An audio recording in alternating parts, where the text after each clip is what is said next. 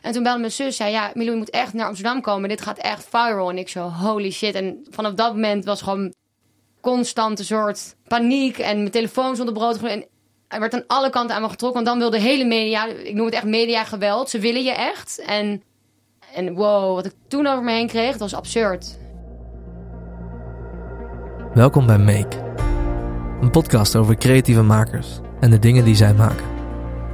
Mijn naam is Chris en ik ben een filmmaker uit Amsterdam. Vandaag spreek ik met Milou Delen.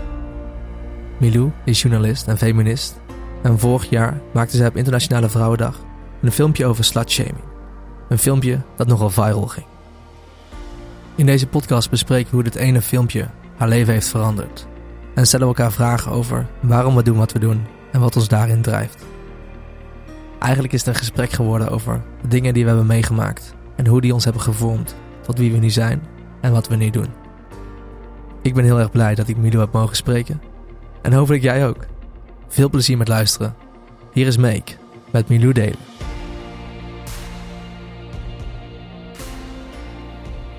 Yes Milou, volgens mij zijn we er klaar voor. Ja, oké, gezellig. Welkom eh, in de Make podcast. Ja, thanks. Leuk je weer te zien. Ja, vind ik ook. Oprecht. Heel leuk.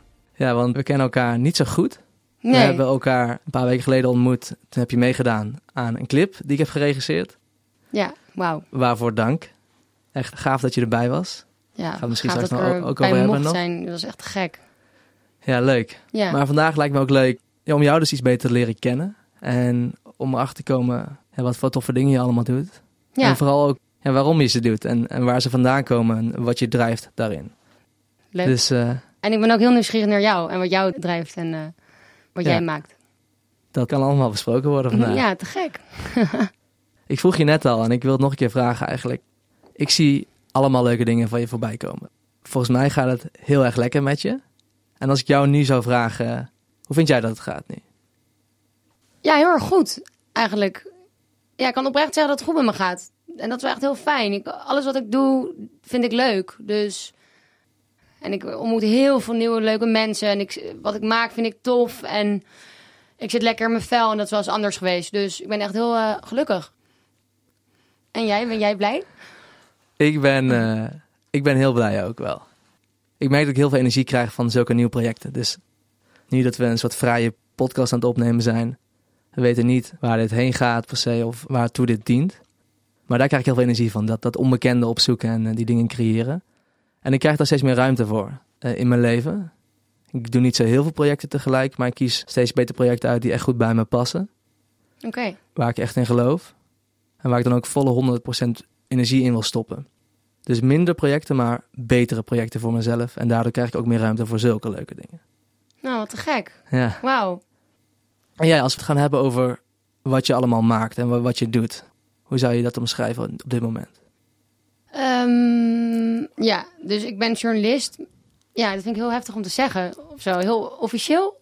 Own it. Ja, weet ik, maar dan moet ik, ja, dat doe ik nu wel. Eerst eh, vroeg iemand dan aan mij, oh, dan ben je, dan zei ik, ja, ik schrijf. En dan zei iemand, oh, ben je journalist? En dan zei ik, nee, maar dat ben ik natuurlijk wel gewoon. Dat is gewoon mijn, mijn baan en eh, mijn passie. Want je schrijft Ja. stukken voor Vice. Ja, ik schrijf voor Vice, voor Bradley voornamelijk. Dat is het vrouwenkanaal. En dat vind ik echt te gek. Daar is eigenlijk het schrijven begonnen.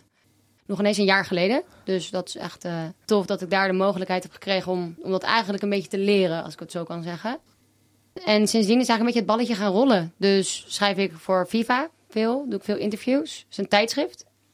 En nu, ja, nu freelance ik voor meerdere dingen. Dus ja, het is echt heel erg luxe dat ik zoveel leuke dingen mag doen. Hey, je zei net, een jaar geleden heb ik die kans bij Vice gekregen. Ik denk dat het te maken heeft met wat een jaar geleden ook gebeurd is. Je hebt een heel bijzonder filmpje geplaatst op het internet op 8 maart, Internationale Vrouwendag. Ja, dat is een beetje goed. Een filmpje over slutshaming. Ja. Wat is het verhaal van het filmpje en waar begint dit? Ja, het begon eigenlijk toen ik begon te studeren in Groningen. Dat is nu een paar jaar geleden. Ja, dat lijkt eigenlijk zo lang geleden alweer. Maar als ik er nu even, even goed bij stilsta. En daar werden gewoon heel vaak grappen gemaakt over mijn seksualiteit. Ja, en voornamelijk omdat ik vrouw ben. Dus ik zag dat mannen eigenlijk hetzelfde deden. Of iedereen die ik ken die 22 is, is seksueel actief. En ik werd daar heel erg op aangekeken. Vooral door de mannen en trouwens ook door de vrouwen. En ik werd er echt heel erg moe van. En En ik heb me daar echt heel erg kut over gevoeld eigenlijk. Als ik er nu op terugkijk, denk ik, oh, wat heb ik me vaak misschien eenzaam gevoeld en ongelukkig en heb ik me geschaamd. En op een gegeven moment ja, liep het echt een beetje de spuigaten uit, kan ik wel zo noemen. Het was gewoon vervelend, gewoon door al die jongens daar. Ik voelde me gewoon niet chill. En toen dacht ik, ik ga iets doen. En dat is eigenlijk, heb ik dat heel snel bedacht, dat filmpje. Ik dacht, het was op een zaterdagavond, zat ik in Amsterdam. En toen begonnen heel veel jongens mij tegelijkertijd toe te voegen op Facebook uit Groningen. Maar op een vervelende trein manier zo allemaal tegelijk en mij in dingen taggen en zo. En toen dacht ik, ik heb hier geen controle over. Want ze zeggen het niet in het echt tegen me. Zeg maar, dit is allemaal nu speelt zich online af. Terwijl ik in Amsterdam zit in mijn vrije tijd. En toen dacht ik, nu is klaar. Ik ga iets doen. En een week daarna stond het filmpje online. Ik heb het zeg maar zo snel bedacht van ik moet iets doen. En ik kwam maar heel snel op slutshaming, die term. Ik dacht gewoon oké, dit moet gewoon nu. Het, kon, het, kon, het, voelde, het voelde echt alsof ik geen keuze had of zo. Ja, dus zo Een soort interne drang om dit te ja, vertellen. Ja. Die term heb je zelf bedacht ook? Nee, het is wel een term die al bestaat. Hij was in Nederland nog niet zo heel bekend, volgens mij. In ieder geval heel veel vrienden zeiden, slut, hè, wat? En nu, ja, dat vind ik, daar, dat is iets waar ik trots op ben. Dat ik denk dat veel mensen nu wel weten wat slutshaming is door dat videootje. Daar kan ik wel trots op zijn. En toen, Ja. de video wordt geplaatst. Wat gebeurde er toen? Ja, dat is niet normaal. Ik dacht gewoon, ah, ik was wel natuurlijk een beetje zenuwachtig, want ik wist dat de jongens het zouden zien die mij hadden geslutshamed. En ik had het ook aan bijna niemand verteld en mijn ouders ook niet. Aan gewoon een paar vriendinnen. Gewoon een beetje van, oh ja, ik ga trouwens een filmpje morgen op Facebook zetten, like het even. Weet je zo, weet je wel? Of eh, check het even. En toen, het was echt binnen een paar minuten duidelijk dat het viral zou... Nou ja, niet binnen een paar minuten. Ja, wel echt binnen eh, tientallen minuten dacht ik... Fuck, dit wordt een ding. Mijn zus belde. Ik was gewoon onderweg naar mijn werkgroep. En toen belde mijn zus, zei ja, Milou, je moet echt naar Amsterdam komen. Dit gaat echt viral. En ik zo, holy shit. En vanaf dat moment was gewoon constant een soort paniek. En mijn telefoon op brood. En er werd aan alle kanten aan me getrokken. Want dan wilde de hele media, ik noem het echt mediageweld. Ze willen je echt. En, en wow, wat ik toen over me heen kreeg, dat was absurd. Ja, ik, ik denk dat ik dat gevoel nooit meer kan voelen of zo. Eh, Was het een gevoel van trots of een gevoel van angst? Of wat ging er door je Alles. heen? Echt, ja, dit klinkt misschien stom, maar echt alles. Want ik dacht aan de ene kant, wauw, wat te gek dat het zo erg wordt gehoord. Maar ik was ook wel erg bang, want mijn leven was in Groningen. Ik woonde daar, ik studeerde daar, ik werkte daar. En ik dacht gewoon meteen, ik moet hier weg. Ik kan hier niet meer blijven. En dat vond ik wel pittig, want dat realiseerde ik me binnen no time, zeg maar. Je hebt het videootje geplaatst op het moment dat je daar nog woonde en studeerde. Ja, Dat is wel dapper. ja, dank je. Dat is lief van je dat je dat zegt. En binnen een week woonde ik weer in Amsterdam. Dus dat is heel snel gegaan. Het was een hele rare tijd. Zo. En als je het moest opschrijven of moest samenvatten wat er precies de boodschap was van die video, wat was dat? Ik denk twee dingen. Dat ik heel erg tegen de dubbele standaard ben. Dus mannen mogen veel seks hebben en ze zijn cool. En de vrouwen hebben veel seks, of veel seks hebben seks. En die worden gezien als hoer. Dus dat is denk ik één punt dat ik heel belangrijk vind. Dus dat er wordt gewoon met twee maten gemeten. Het is gewoon niet eerlijk. En het tweede punt is dat het is mijn seksualiteit, het is mijn keus. Dus wat ik met mijn lichaam doe, en dat is mijn keus. Kijk, stel jij bent maagd, heel, of je bent met 500 mensen naar bed geweest. Ik vind het helemaal oké. Je, maakt, je wordt niet een minderwaardig persoon. Je verliest niet je respect voor mij. En dat gebeurde bij mij wel. Meisjes of vrouwen dalen in hun waardigheid. En mannen niet, of minder snel. Dus die boodschap. Maak niet, ga, geen grappen maken over mijn seksualiteit, want het is van mij. Dus die twee dingen. Herken jij dat eigenlijk? Slutshaming? Ik moet zeggen dat het voor mij echt een nieuw ding was. Ik schrok er wel van. Ik heb je video toen gezien. Ik denk diezelfde dag nog. En ehm, ja, ik heb altijd wel heel veel respect voor mensen überhaupt. Die zich op een gegeven moment durven uitspreken en zeggen het is genoeg. Ik, en deze boodschap stuur ik nu de wereld in. Ja. No matter wat er over me heen komt of no matter wat ermee gebeurt. Dus daar heb ik heel veel respect voor. Mijn vraag is ook, had je ooit kunnen verwachten wat die video teweeg zou brengen? Nee. Mensen zeggen altijd, maar je wist toch dat het... Je kan toch verwachten dat zoiets viral gaat? Maar dat kan je gewoon niet verwachten. Anders had ik me wel even iets beter voorbereid. Maar ik had het wel zo weer gedaan. Ja, ik denk dat het om twee redenen eigenlijk wel viral is gegaan. Wel omdat het heel erg... het- ja, het is heel erg een tijdperk waarin vrouwen voor zichzelf opkomen... en worden, dat er naar ons wordt geluisterd. Door mannen, voor het eerst eigenlijk. Echt heel goed. Dat is heel belangrijk. Dus iedereen weet dat mannen anders op hun seksualiteit worden aangekeken dan vrouwen. En ik denk ook wel omdat het echt over het koor ging. De studentenvereniging. En daar treden gewoon mensen naar buiten met zo'n verhaal. Dus ik denk, dat is natuurlijk heel sappig voor de media. Hè? Die dachten, hmm, iemand praat. En iedereen wilde opeens alles horen. Ben jij ooit lid geweest bij een studentenvereniging? Nee, maar heeft het nooit getrokken. En zulke verhalen die bevestigen dat alleen maar. Dat ik blij ben met die keuze. Ja, ja, zeker. Ja. Terwijl ik heb er geen spijt van. Het heeft me heel veel gebracht. Dus Daar wil ik het ook wel even over hebben. Dat is het grappige. Ik heb ook dingen in mijn leven meegemaakt die eh, in het moment zelf wellicht heftig waren of niet altijd even leuk. Maar die je daar wel op plekken hebben gebracht die je nooit had kunnen voorzien. ja, Als ik het zo in mag schatten, jouw hele carrière nu, jouw freelance bestaan, dat je mag schrijven voor zulke mooie merken zoals Vice of Viva, is dat pad hier begonnen Ja. voor jou. anders zat ik gewoon nu nog in Groningen, denk ik. Want hoe ging het na het filmpje? Kun je me daar eens in meebrengen? Ik verhuisde terug naar Amsterdam en ik had elke dag, ja, het klinkt wel al gehad, maar dat is gewoon wat er gebeurde. Ik had elke dag wel een interview en ik werd voor alle, ik heb in elk tijdschrift ongeveer gestaan. De Linda, de Glamour, de, de- en ik werd gewoon heel veel geïnterviewd. Eh, maar toen had ik zelf eigenlijk nog nooit iets geschreven. Ehm, en ik ging spreken op evenementen en ja, mensen wilden, vonden mijn verhaal blijkbaar boeiend. En eh, ik denk dat dat een paar maanden zo is doorgegaan. Toen raakte ik eigenlijk aan de praat met de baas van Broadly, het vrouwenkanaal van Vice, waarvoor ik dus freelance. En zij zei, wil je niet een keer een stuk voor mij schrijven? Toen zei ik, ja, maar nou, ik weet helemaal niet of ik dat kan. Zei ze, nou, eh, nou, kijk maar of het kan, kijk maar of het lukt. Want je had nooit echt geschreven. nog nooit. Nee, ik had eigenlijk nog nooit geschreven. Dus dat is wel heel raar. En eh, het is allemaal hier begonnen. En ergens denk ik, even misschien een beetje zweef, maar het heeft zo moeten zijn. Want het komt meer op mezelf. En het voelt heel erg dat dit mijn pad is. Dat feminisme en het schrijven en wat ik nu doe, voelt heel erg als Milou. En jij, ik ben ook benieuwd naar jou. Want jij, hoe, hoe omschrijf jij jezelf als maker?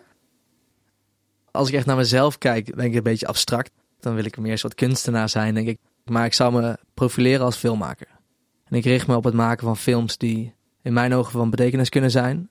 Voor mezelf, maar vooral voor anderen en voor deze wereld at large. Oké, Dus filmmaker. Maar in principe ben ik iemand die heel graag heel veel dingen probeert en maakt. Puur voor het creatieproces. Ik teken heel graag. Eh, deze podcast is een, is een nieuwe vorm van maken die ik aan het ontdekken ben. Vind ik heel leuk. Ik zit hier met een eh, glimlach op mijn gezicht. Dus Ja. dat is vaak zijn goede graadmeters van mij. Ga iets proberen en daarna ontdek ik of ga ik voelen of ik er energie van krijg. en wat vind je belangrijk om dan te maken? ik wil graag dingen maken die, die iets los kunnen maken. Ik ken jou bijvoorbeeld van een clipshoot waar je bij bent geweest. Is een eh, heel bijzonder project geweest. Een eh, videoclip voor Matt Simons waarbij we hebben gevierd dat we kunnen zijn wie, wie we zijn. Ja. Het was een clip Ja. over homoacceptatie, een nummer over homoacceptatie. En we hebben 45 homo's, lesbisch en biseksuelen bij elkaar gebracht in een mooie ruimte. Om met z'n allen te vieren dat we mogen zijn wie we zijn. Dat we mogen houden van wie we willen. En eh, dat we daar trots op mogen zijn. Dit project ging daarover en ik ben daar toen helemaal ingedoken. Ik wist vrij weinig van het onderwerp. Ik wist vrij weinig van de problematiek. Dus toen het management voor het eerst naar me toe kwam met... Hey Chris, we hebben dit bijzondere nummer. We willen hier iets mee. Kan je iets bedenken? Ben ik een maand gaan nadenken. Wat wil ik hiermee?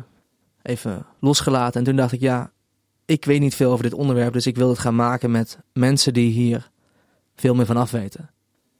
Ik wil het gaan maken samen met de mensen die, die, die weten hoe het is om door deze pijn heen te gaan. Die hebben ervaren hoe het is om zich niet geaccepteerd te voelen op basis van je seksualiteit of je gevoelens.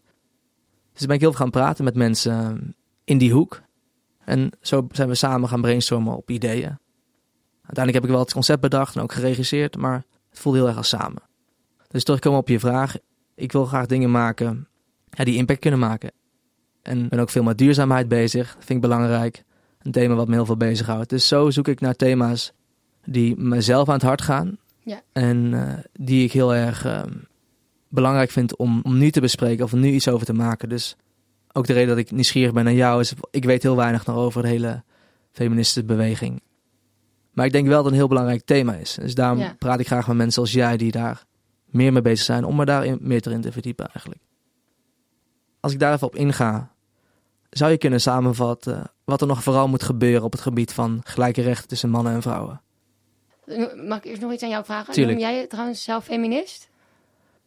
Nou, dat vind ik een goede vraag. Ik kende de definitie niet zo goed, maar zoals jij het laatst beschreef en wat ik ook niet vaker gelezen heb, is als een feminist iemand is die vecht of vindt dat mannen en vrouwen gelijke rechten moeten hebben, dan eh, zeg ik daar zeker ja op. Ja, dat Ja. is de definitie. Maar wat er eh, zou moeten veranderen, Ja, En waarom, waarom worden Ja. wij, ik ben een man, jij een vrouw, fundamenteel nog niet gelijk in behandeld in deze maatschappij? oké. Zal ik even wat punten opnoemen die ik belangrijk vind? Tuurlijk. Oké, wat, wat mij, en dat is ook wel heel, natuurlijk heel actueel, eigenlijk is allemaal actueel, maar als je kijkt naar MeToo bijvoorbeeld, bijna alle verkrachtingen of huiselijk geweld of seksuele intimidatie wordt bijna altijd door mannen gedaan. Ja, bijna altijd door mannen, ook soms vrouwen. En als mannen worden aangerand is het ook vaak door mannen. Dus de mannen zijn eigenlijk bijna altijd de daders. Dus dat is iets wat heel erg is. En dat is, heeft MeToo, dat is zo goed dat dat het zo duidelijk heeft gemaakt. Maar ja, dat is een thema wat natuurlijk moet veranderen, maar dat zit in onze cultuur. Dus daar kan niet een wet voor bedenken of zo. Maar dat is iets wat mij heel erg aan mijn hart ligt. Waar ik verdrietig over kan worden. Dat je als vrouw eigenlijk vaak je hoede moet zijn. En vooral als je in, er ook nog eens sexy bij loopt of zo, weet ik veel. Dat doet me heel veel pijn. En dat gebeurt gewoon echt heel veel. In verschillende gradaties natuurlijk. Ben in, misschien kan ik dat vertellen. Ik ben in december naar Blijf van mijn Lijfhuis geweest voor Bradley. Om vrouwen te spreken die thuis niet meer kunnen veilig zijn. Omdat ze, omdat ze gewoon niet meer veilig zijn thuis. En ik sprak vijf vrouwen die dag. En het heeft me zoveel bij me losgemaakt. Want de een werd gestalkt, de ander was verkracht. De, nou, de meest afschuwelijke verhalen. En al die mannen liepen nog vrij rond. En dat maakte me zo boos. Dat ik dacht, oh, dit is dus de cultuur waarin we leven. Dat die vrouwen hier voor altijd zijn getraumatiseerd voor het leven. En die mannen lopen gewoon nog vrij rond. Ja, daar word ik echt heel boos van. Dat was heel erg een keerpunt geweest trouwens voor mij. Dat ik dacht, dit is echt heel nodig. En die mannen liepen nog vrij rond omdat ze... Omdat het heel moeilijk is om aangifte te doen als je zo niet stabiel bent. Of Ze zijn bang ook. Heel bang, ja, heel bang. Zou ik ook zijn als je, ja, het zijn echt afschuwelijke verhalen. En dat zijn er maar vijf. Maar dat wel, was wel voor mij een realisatiemoment van dit gebeurt ook in Nederland. En mensen zeggen, ja, maar in Nederland is alles wel geregeld. Bullshit, dat is niet zo. Dat is gewoon niet, dat is gewoon niet waar. En dat heb ik met mijn eigen ogen gezien, dus dat was goed om te zien. Nou ja, er zitten gewoon nog te weinig vrouwen in de politiek. Op hogere functies. De samenleving bestaat uit mannen en, ja, meer, tussenin alles doorheen. Maar eh, de beslissingen worden gewoon gemaakt grotendeels door mannen. Terwijl wij zijn er ook. Wij zijn de helft van de samenleving. Dus daar klopt iets niet. Het is belangrijk dat daar samen over besloten. En je ziet nog dat te weinig. Dus meer vrouwen in de politiek. Super belangrijk. Super belangrijk. Ook dat mannen moeten gaan beslissen over abortus en over de pil. En we denken nog steeds, hebben het beeld dat, dat een man beter leiding kan geven. Dat is wat veel mensen denken. Ja, maar de man, vrouwen horen nou eenmaal bij de kinderen te zijn. Dat willen ze nou eenmaal. En mannen willen dat helemaal niet. Mannen willen, moeten leiding geven. En dat is echt een hele conservatieve gedachte. En ik verbaas me vaak dat we leven in 2018. We kunnen mensen op de maan zetten. We hebben allemaal. We leven in een hele gestoorde samenleving. Maar op het gebied van die traditionele rolverdeling lopen we eigenlijk honderden jaren achter. We kunnen zoveel, maar dat is, zit zo diep gebakken in, in ons en in onze cultuur. Dus dat is wel. eh, maar gelukkig verandert het. Wat zijn de goede dingen die je nu op dit moment ziet veranderen? En waarin gaat het een stuk beter nu? In die gelijke Ja. rolverdeling.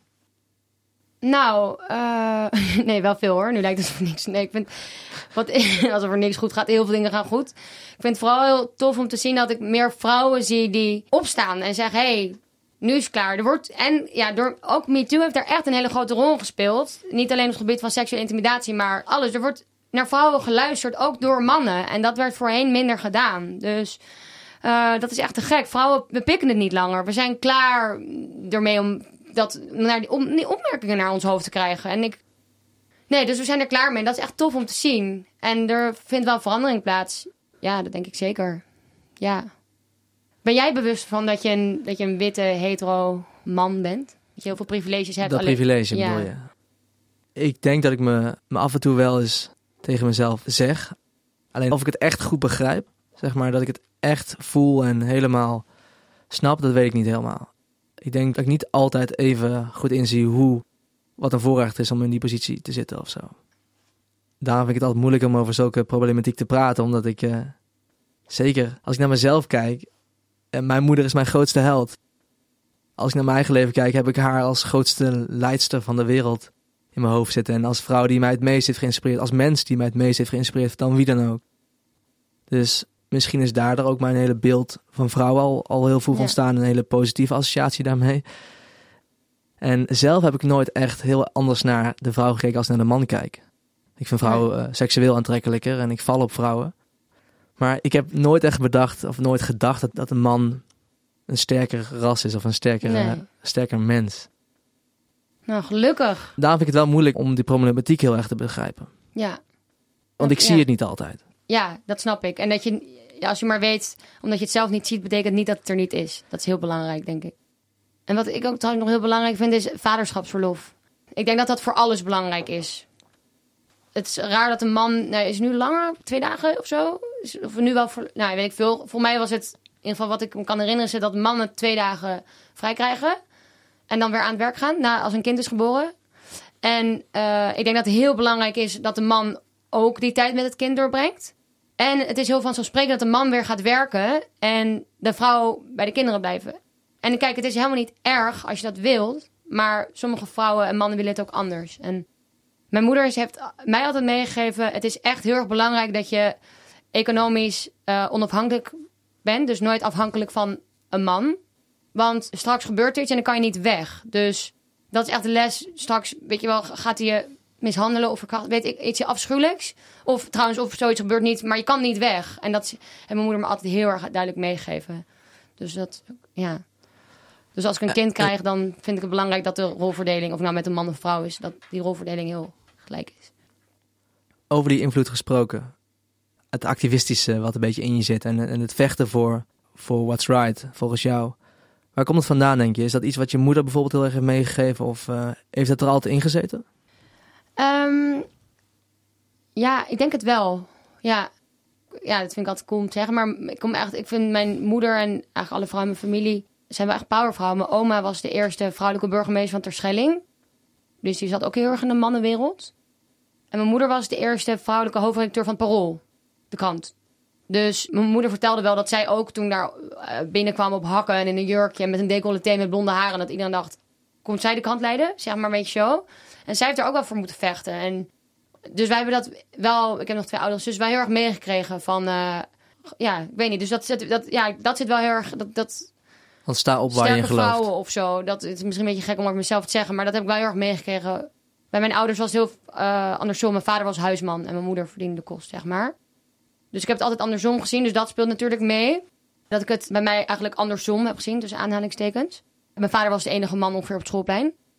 Ehm, dus dat van huizen uit. En ik denk ook dat ik wel echt... Dat activisme is wel echt begonnen omdat ik er zelf zo door ben geraakt. Dus het is begonnen met iets wat mij zo kapot heeft eigenlijk gemaakt op dat moment. En ik was echt fucking ongelukkig. En ik denk dat ik er ook zo voor strijd, omdat ik heb meegemaakt... in veel minder mate dan heel veel andere mensen... maar ik heb wel meegemaakt hoe mannen tegen mij konden doen... alleen omdat ik een vrouw ben. Ja, en ik heb ook, omdat ik me er nu in verdiep... en ben ook ermee bezig veel. Dat vind ik wel gaaf, want ehm, ik ben, zoals ik net vertelde, bezig met verschillende onderwerpen. En ik kan voor een bepaald project echt in een thema duiken. Ja, Maar eigenlijk liggen al jouw werkzaamheden redelijk in het verlengde van dit onderwerp. Daardoor kan je wel echt hyperfocus binnen een thema duiken en daar echt voor gaan. Dat vind ik wel stoer. Ja, terwijl ik vind het juist stoer van, van jou. Want ik ben Milou en ik ben feminist, maar ik ben natuurlijk, dat is een van de honderdduizend dingen die ik ben. En ik denk dat mensen, vooral die mij dan misschien niet persoonlijk kennen, mij wel dan zo zien. En dan denk ik, ik vind het super belangrijk. En, maar er zit nog wel meer in me. Ik vind meerdere dingen interessant. En ik ben niet alleen dat of zo. Maar terwijl ik het een hele grote eer vind als mensen, weet je wel, me zo zien. Maar snap je wat ik zeg? Heel goed. Heb je daar af en toe moeite mee? Ja, het begin wel een beetje. Toen dacht ik, oké, maar ga ik dit echt doen? Of ga ik, het was helemaal niet een keuze doen, maar ik dacht, ga ik me hier echt in verdiepen? Maar ik vond het zo belangrijk en het is iets ja, wat, wat ik zo belangrijk vind. En ja, nee, wow, tuurlijk, ja. En als ik je dan zou vragen, voor de hand liggend, wat is een ander deel van Milou die je niet vaak laat zien? Ja, dat vind ik heel lastig eigenlijk. Want ik lijk misschien heel extravert, maar misschien ben ik dat niet helemaal of zo. Dus even niet echt antwoord op je vraag, maar mm, Ja, dat kan ook een eh, gedragskenmerk zijn. ja, Neem je dan een rol aan die extravert is, omdat je je moet uitspreken voor dit onderwerp? Of heb je het aangeleerd? Nee, want ik ben van mezelf heel extravert. Weet je wat het is? Ik ben altijd heel geïnteresseerd in mensen, of dat wil ik heel graag zijn. En volgens mij ben ik dat ook wel. Maar heel weinig mensen zijn eigenlijk geïnteresseerd. Ja, dat klinkt misschien heel emotioneel, maar wie vraagt er nou eigenlijk echt hoe het echt met je gaat? Dus wie heeft er eigenlijk niet... Ja, dat klinkt heel zielig, zo bedoel ik het niet. Maar mensen denken allemaal, wow, leuk, leuk, leuk, leuk. Maar wie vraagt er, wow, heb je niet eigenlijk heel moeilijk met dit? Of hey, is dit niet een keer wel lastig voor je? Of wow, wat moet het... Snap je? Ja, soms zien ze alleen maar dat plaatje dat je geschetst hebt van jezelf en al die, Ja. die vette dingen die daarbij horen. Maar, Ja, maar hebben ze je- niet, niet altijd aandacht voor wat daar achter schuilt. En ik ben er ook zo dankbaar voor dat ik allemaal dingen mag doen. Maar uiteindelijk is het best wel kut geweest. Ik heb mijn studie opgezet. Ik ben terug naar Amsterdam. nu- Ja, toen naar Amsterdam verhuisd. En uiteindelijk ben ik honderdmaal gelukkiger. Maar ik heb ook wel echt... Ik ben echt eerst door een kuttijd moeten gaan voordat ik hier stond. En ik denk dat dat mensen soms niet helemaal zien. Mensen denken bijna dat het me komt aanbijen soms. Dat vind ik soms wel best moeilijk. En het klinkt... Ik heb helemaal geen medelijden met mezelf. Hè. Dat wil ik wel echt drie wil benadrukken. Maar en jij? Ik wil meer over jou weten. En jij? Want ik heb dus dan op één onderwerp, maar jij meerdere onderwerpen. Ja. En als je dan toch een onderwerp moet kiezen, Als ik een, een hoofdthema moest kiezen, ja. dat ga ik niet doen. Tot nu toe heb ik volgens mij twee projecten gedaan die me allebei heel erg aan het hart zijn gegaan en waar ik heel ver voor ben gegaan. De eerste film is een film die ik gemaakt heb vorig jaar. Samenwerking met Humans of Amsterdam en Fetching Tigers, Instagram eh, artist. En samen met de VN hebben we een project gedaan over vluchtelingkinderen. En zijn we vorig jaar naar zes landen gereisd in Europa om vluchtelingkinderen te ontmoeten en vooral hun te vragen naar hun dromen. Ze zijn nu een tijd in, in Europa, ze zijn weer veilig. Na alle heftige shit die ze hebben meegemaakt, echt dingen die je niet kunt voorstellen. Nu zijn ze veilig en weer in Europa. En we hebben ze gevraagd, hoe kijken ze naar de toekomst? Durven ze weer te dromen? En eh, ja, wat geeft hun hoop eigenlijk? Daar ging het project over. Dus dat was heel iets anders. Maar eh, zo indrukwekkend, zo waardevol. Ja, als ik dan terugdenk, dat is echt eh, Wauw. ook veel losgemaakt in mij. Ja. Wat gaf u dan hoop? Wat zeiden ze daarop? Je wil niet weten hoe, hoeveel energie van die kinderen nog afkwam. Een meisje van, van acht die droomde van een fiets. Nou, oké. En eh, dat was een droom. Een andere jongen, eh Swape, een van mijn eh, helden ook, die, die wilde heel graag de nieuwe Messi worden. En een soort voetballer. Hem gaf het hoop om elke dag te kunnen voetballen. Al was het in het asielzoekerscentrum. Maar als hij een bal had, dan, dan was hij gelukkig. Hij opent de film ook. Ik lieve voetbal. Nou. Enorm veel hoop Ja. hadden ze voor, voor alles wat ze wilden gaan doen. En eh, dat is heel bijzonder, denk ik. Ja, wauw, mooi. En komt dat allemaal waar jij je nu interesseert en wat je doet, ko- komt dat, heb je dat meegekregen van je moeder? Omdat je zo net eh, zo over je moeder ging praten. Of wat heeft zij jou meegegeven? Eén ding wat ze mij heel erg meegegeven is respect. Respect is echt een, een woord en een thema wat heel vaak werd aangehaald. En als ik ook maar een tikkeltje geen respect had voor haar vroeger, dan werd dat heel erg afgestraft en heel erg duidelijk gemaakt hoe belangrijk het is om respect te hebben voor, voor mensen in het algemeen, maar ook voor vrouwen en ook voor thema's dat het nodig heeft, zeg maar. Dus de, daar zou ik mee beginnen. En ik vind het best wel moeilijk ook om, om niet aan deze kant te zitten trouwens. Ik stel graag vragen. Ja, nee, ik vind het leuk ook om een vraag aan jou te stellen. Ja, heel goed. Maar om altijd naar jezelf te kijken van... hé, hey, wat kan ik? Wat voor talenten heb ik? Wat zie ik in de wereld en hoe, hoe kan ik dat combineren misschien? Dat heb ik wel van haar geleerd. Oké, wauw. Waar kan jij met jouw unieke talent of met jouw unieke stem... iets toevoegen aan de dingen die er nog moeten gebeuren? Dat is wel een gedachte die ik denk ik door haar heb gekregen. Wauw, mooi. Ja. Je hebt ook echt een hele leuke moeder. Oh ja, jij hebt haar ontmoet, ja, hè? ik heb Ja. heel leuk met haar gepraat. We gingen heel lang over Suriname hebben. Ja. ja, Oh, je hebt daar gewoond. ja, ik heb drie maanden in Paramaribo gewoond. Zij is daar opgegroeid. Zij heeft er 18 jaar gewoond. Ja. Zij is een soort van ook een stoere bosvrouw gewoon. Ja, ja we Eh. hebben daar heel lang over. Ik, ik vond het een hele leuke moeder. Toen dacht ik, oh ja. Wat heb je daar gedaan? Voor je studie? Nee, in een café gewerkt. Ja, heel random. ik wilde gewoon drie maanden... Nou, ik ben gewoon naar een café gaan werken. Dat is te gek. En waarom Paramaribo? Nou, ik zou eigenlijk een half jaar naar New York gaan. En toen kreeg ik een visum op het laatst. En toen zat ik zo, kut, shit. Maar ik had die tickets al naar New York. Dus ik ben daar toen heen gegaan. Toen dacht ik, oké, maar wat kan ik doen? Maar ik had niet echt geld om opeens nog een half jaar iets anders te doen. En toen raakte ik met een van mijn moeder aan de praat. Die zei, ja, ik ken wel iemand die heeft een café in Paramaribo. Ga daar anders nog heen. Dus toen heb ik gewoon nog een tour New York Paramaribo geboekt. Eerst drie maanden New York of andersom. Nou ja, in ieder geval allebei. Het was te gek. Ja, was leuk. Ben je er wel ook eens geweest? Ik zou er heel graag heen willen, maar we gaan het waarschijnlijk volgend jaar proberen. Of eind van het jaar. En dan eh, wil ik misschien ook wel een docu maken of zo. Lijkt me heel vet om Ja. te zien waar zij gewoond heeft. En waar zij eh, vroeger als klein meisje in de bomen heeft gespeeld. En Ja. eerst de jongens heeft versierd en zo. Ja, want va- mag ik vragen waar je vader is in het spel? Of, Ja, ja. die is er eh, nu niet meer. Ah, Oké. Die is toen ik 12 jaar was overleden aan een hartaanval. Oh, holy shit. Op een, eh, op een doodnormale zondagmiddag. En dat is nu twaalf jaar geleden. En ik was twaalf toen, dus ik heb... Dit jaar is wel bijzonder. Elk jaar is bijzonder, maar dit jaar is bijzonder wat betreft mijn vader, omdat ik dit jaar voor het eerst twaalf jaar heb geleefd zonder mijn vader. En twaalf jaar heb geleefd met hem. En dat is wel gek. Dat, is, dat laat je echt zien hoe, uh, hoe ziek snel tijd gaat en hoeveel er kan veranderen. Sowieso die hele gebeurtenis met hem, dat hij binnen een middag wegviel. Heeft ook heel veel gedaan over mijn kijk naar de wereld. Ik heb toen echt ervaren en echt vooral heel erg gevoeld hoe het is dat een leven binnen twee seconden echt helemaal kan veranderen. Ja. En hoe kwetsbaar het eigenlijk is. Ja, dat heeft me heel veel inzicht gegeven over dat niets vanzelfsprekend is. En dat Ja. alles wat er nu is, en niet per se morgen nog is. Daarom Nee. vind ik het heel belangrijk om nu de keuze te maken die bij mij passen. Om nu dingen te doen die goed voelen. Om goed te zijn voor, voor de mensen die ik dierbaar heb.